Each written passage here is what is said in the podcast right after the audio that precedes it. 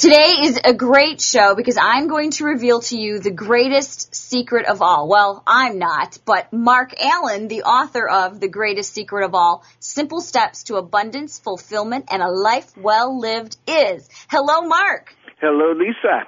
Now, Marc, I'm going to say that we are going to have a great interview in an easy and relaxed manner in a healthy and positive way. How's that? Yes, that sounds great to me. And will you please tell the listeners why that is significant? That phrase changed my life. In my late 20s, I read a book by Catherine Ponder, a Unity Church minister, all about affirmations, and she had that phrase in there. And literally, the day I turned 30, I started, I first dared to write down my ideal scene, the life I wanted five years in the future, ideally. Then I made a whole list of goals from there. Then I rewrote each goal as an affirmation, preceded by that phrase for every goal in an easy and relaxed manner, in a healthy and positive way. I am now creating a successful publishing company. It was one of the first. In an easy and relaxed manner, in a healthy and positive way, I'm now writing books that have a great impact in the world. I wrote all my goals using that phrase. And years later, looking back on it, I, I think just repeating those words over and over and over, uh, many times a day, I really think helped overcome a huge amount of doubts and fears that I had because that's where the work is. As soon as you set your goal and dare to dream, doubts and fears come up. And dealing with those is the most important work of all. And I think those four words, easy, relaxed, healthy, positive, overcame a huge amount of doubts and fears. Because what are our fears? It isn't easy. It's hard.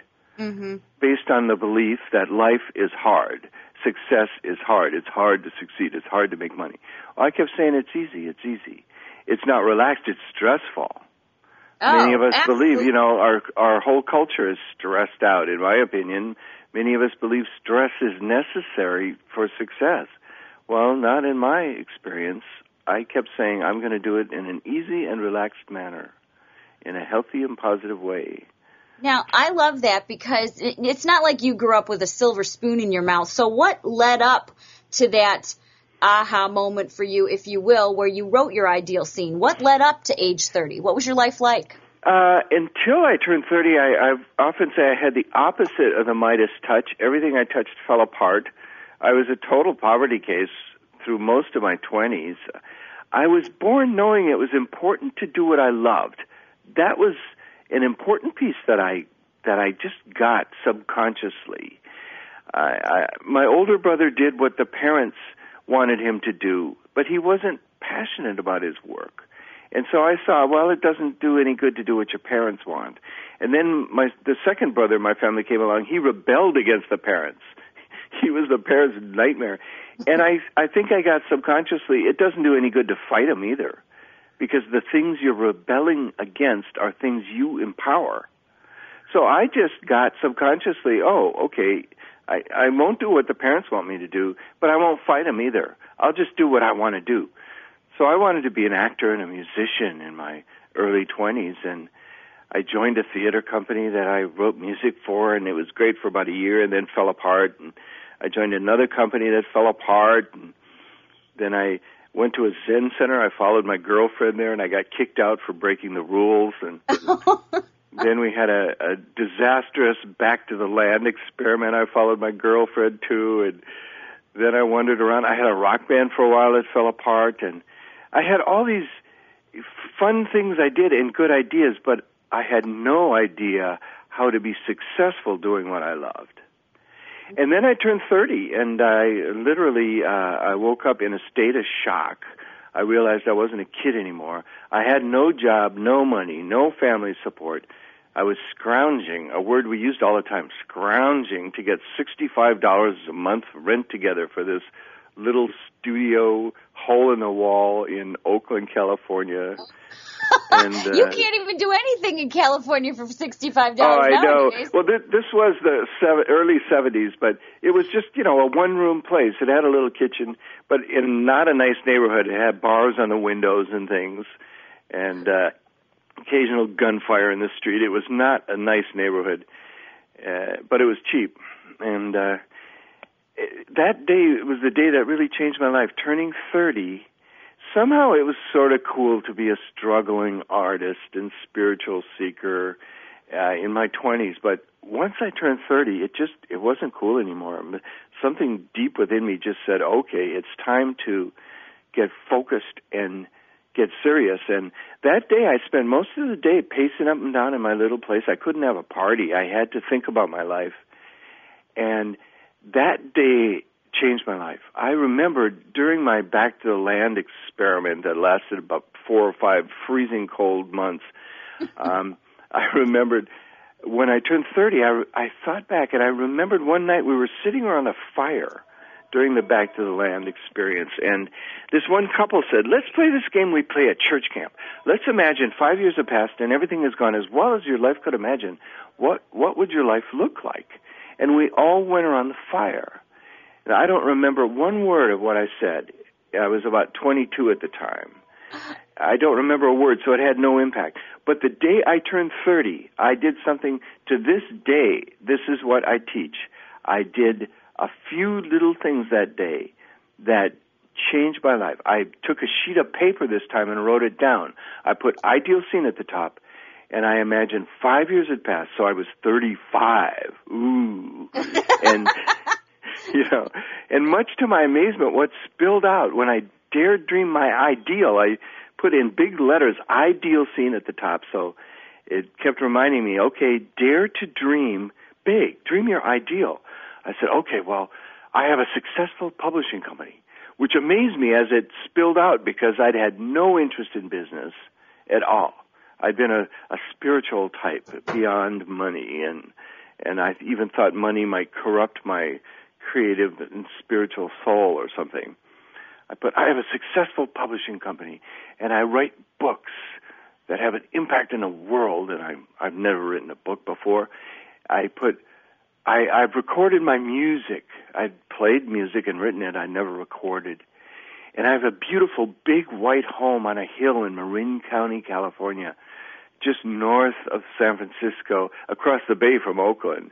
It's this beautiful, beautiful open county real expensive and undeveloped in many areas. And that was my dream. And and then actually, as I dared to dream further, I was already assaulted with doubts and fears.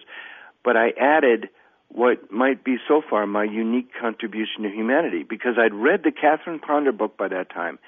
And so I even added in my ideal scene, I have a life of ease too. That's my ideal. Yeah, I don't want to work too hard. I only want to work when I feel like it. I want success in an easy and relaxed manner, a healthy and positive way.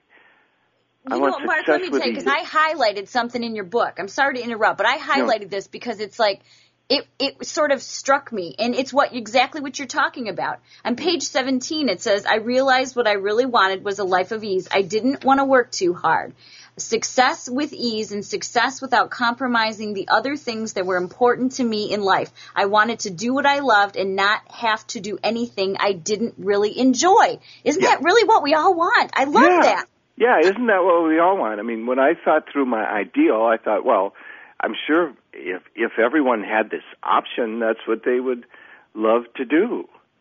Oh, absolutely. And, you know, as you're sitting there staring at your ideal scene, and we're going to talk right now about those doubts and fears because even, even the act of pulling a piece of paper out and having someone sit down and writing that first sentence, that first doubt sneaks in the minute pen touches paper. So explain to everybody what the experiment is and how that relates to doubts and fears. Yeah. I remember that vividly. As soon as I started writing, I even remember my exact thoughts. Uh, as soon as I wrote, uh, I have a successful publishing company. It's oh, you, you have a business. And then I dare, I wrote, I write books and music, and I have a home on the hill. As soon as I did that, my doubts and fears just overwhelmed me. They said, Marc, that's way too much. You want to start a business and write books and record music and get into real estate. That's way too much, Marc. Just pick one thing and focus on that. Our doubts and fears can be very rational and mm. reasonable, you know. And so, but I remember thinking, I paced up and down, literally talking to my doubts and fears, and I said, no, this is my ideal. Let me dream my ideal. And they said, well, you can't do all that stuff but I did, I went back to it and then I added, I have a life of ease. I don't work too hard. My doubts and fears literally said, impossible. Never been done. you know, you've got to work 60 to 80 hours a week to start up a company. That's what my dad had told me. That's what several people had told me. You know, you can't have a life of ease and success, basically. And I got around it. Literally, I was talking, sort of dialoguing with my doubts and fears. And I had just remembered a story somebody told me about Buckminster Fuller in the late 60s or early 70s. He'd go around speaking. And he said that he reached a point in his 20s where he decided to either commit suicide or look at his life as this unique experiment. And fortunately, he chose the experiment. And by the time into the 70s, he, by the time he was speaking, he looked back on what he called a 50 year experiment. And I latched onto that word. That's all I got from Buckminster Fuller was that one word, experiment. But that's all I needed. I latched onto it and I said, okay, doubts and fears. I'm going to try this as an experiment. You let me try this as an experiment for for a year to go for my dreams, to really go for this ideal scene, but do it in my own lazy way, working only when I feel like it which I know doesn't include Mondays. I'm not a morning, or doesn't include mornings. I'm not a morning person. And very early on, I started taking all Mondays off too, and just working when I feel like it. My doubts and fears said, impossible. And I literally said to them, well, look, if it doesn't work, and I think most of my thoughts thought it wouldn't work, because most of my thoughts were doubts and fears. But I literally said to them, look, if it doesn't work, I won't be any worse off than I am now. I had no job. I had no money of any kind. I was scrounging every month. You know, I'd help a friend move, or I'd I'd do a little odd job, or mm-hmm. I got mm-hmm. fired as a dishwasher and busboy for being too slow. Oh, I had wow. these little. I couldn't make it as a dishwasher, so I had to start my own company. Oh, but I love that. Even the, when I read the word experiment, because there are a few things that are new in my life right now, and that word just gave me such like hope and courage. It's kind of like, yeah, um, we're going to try this as an experiment. And then if it doesn't work, you can go ahead and do your superior dance and say, I told you so. But yeah. right now, it's all about at least stepping out one thing at a time, checking off, you know, on that list of the ideal scene, moving in a positive direction. So that's a really good way to sort of lasso and contain those doubts and fears. And some of them aren't always coming from inside our head. They no. come from people around us too. Yeah, yeah. And the more we have doubts and fears inside our heads, the more we will attract those people around us that just reflect those doubts and fears. The the day I turned 30, my folks called to wish me happy birthday, and I said, "Dad, I'm go- I'm going to start a company." His first words I remember vividly were, "Well, you know, 80% of businesses fail in their first two years." What a good oh wow. You know thanks dad. And i remember my thought was oh okay i can't share my dreams with this guy. He's one of those that will mirror my own doubts and fears. I can't you know he's he, i can't share my dreams with him. I just have to create those dreams first and and let him see them. Mhm absolutely. and many uh, of my friends were like that. My poverty case friends all my friends were poverty case. We were all struggling artists musicians and spiritual seekers, and none of us had any money. And, and that was mm. cool in look my twenties. You, look at you now, Marc. Look at you now.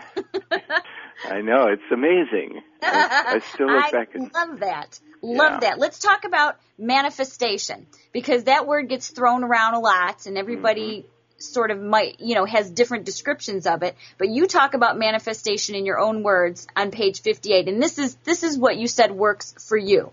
We are powerfully creative beings. When we focus our conscious mind on our dream or goal, our limitless subconscious mind gets to work and shows us step by step how to reach that goal. Mhm.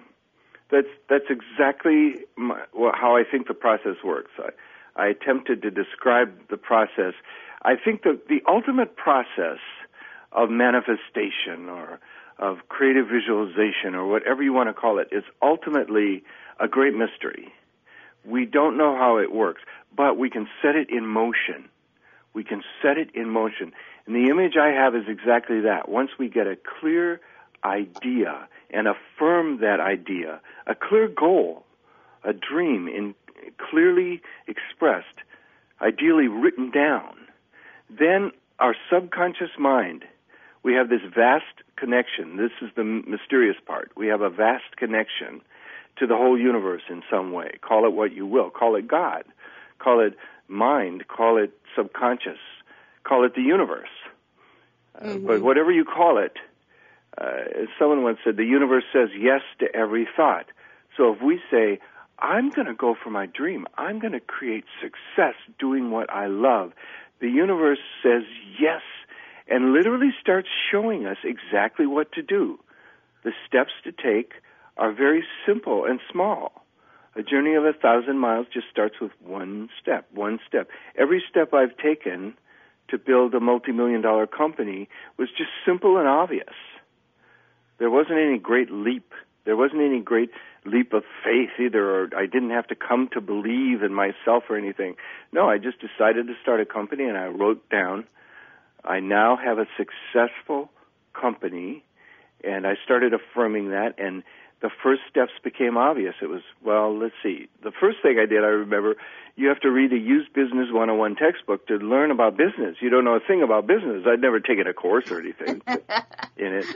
So the as soon as you dare to to affirm you're reaching a goal, the steps start becoming obvious. And it's mm-hmm. just a matter of taking those steps mm-hmm. and dealing with all the doubts and fears that'll arise and undermine. That's right. And if, if you do have a little bit of fear about the, your specific journey, you know, turn that into excitement. This is like a new life opening up because a lot of people are doing that right now. Mm-hmm. Uh, you know, mm-hmm. out of work and deciding to completely change their life and their careers. And the, yeah. the good part, Marc, is they're going towards their passion now. Yep.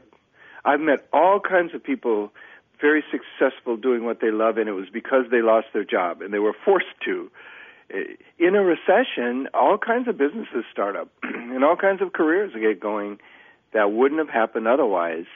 Mm-hmm. Because people, once you lose your job, that's a great motivator.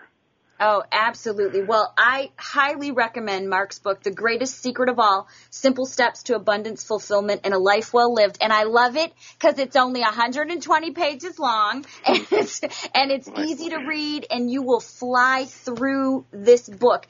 And I don't want to give away everything, but Marc has some great things to say about gratitude, love, and service um, as well as you know really understanding what our great purpose in life is. So I'm going to leave that little tidbit for everybody and tell them you can go to markallen.com and he spells his name M-A-R-C and then A-L-L-E-N dot com. Where else can they find your book, Marc? Oh, it should be everywhere. In your local independent store, in your chain store, Amazon.com, BNN.com. See? It, no excuse there. not to get this book. yeah. Absolutely. And and I'm also challenging everybody to go ahead and take that piece of paper out and go ahead and start writing your ideal scene. Marc, you thank you so much for being with us and we really appreciate it. Thank you, Lisa. I really appreciate it too. Bye everybody and thanks for choosing to be positive now.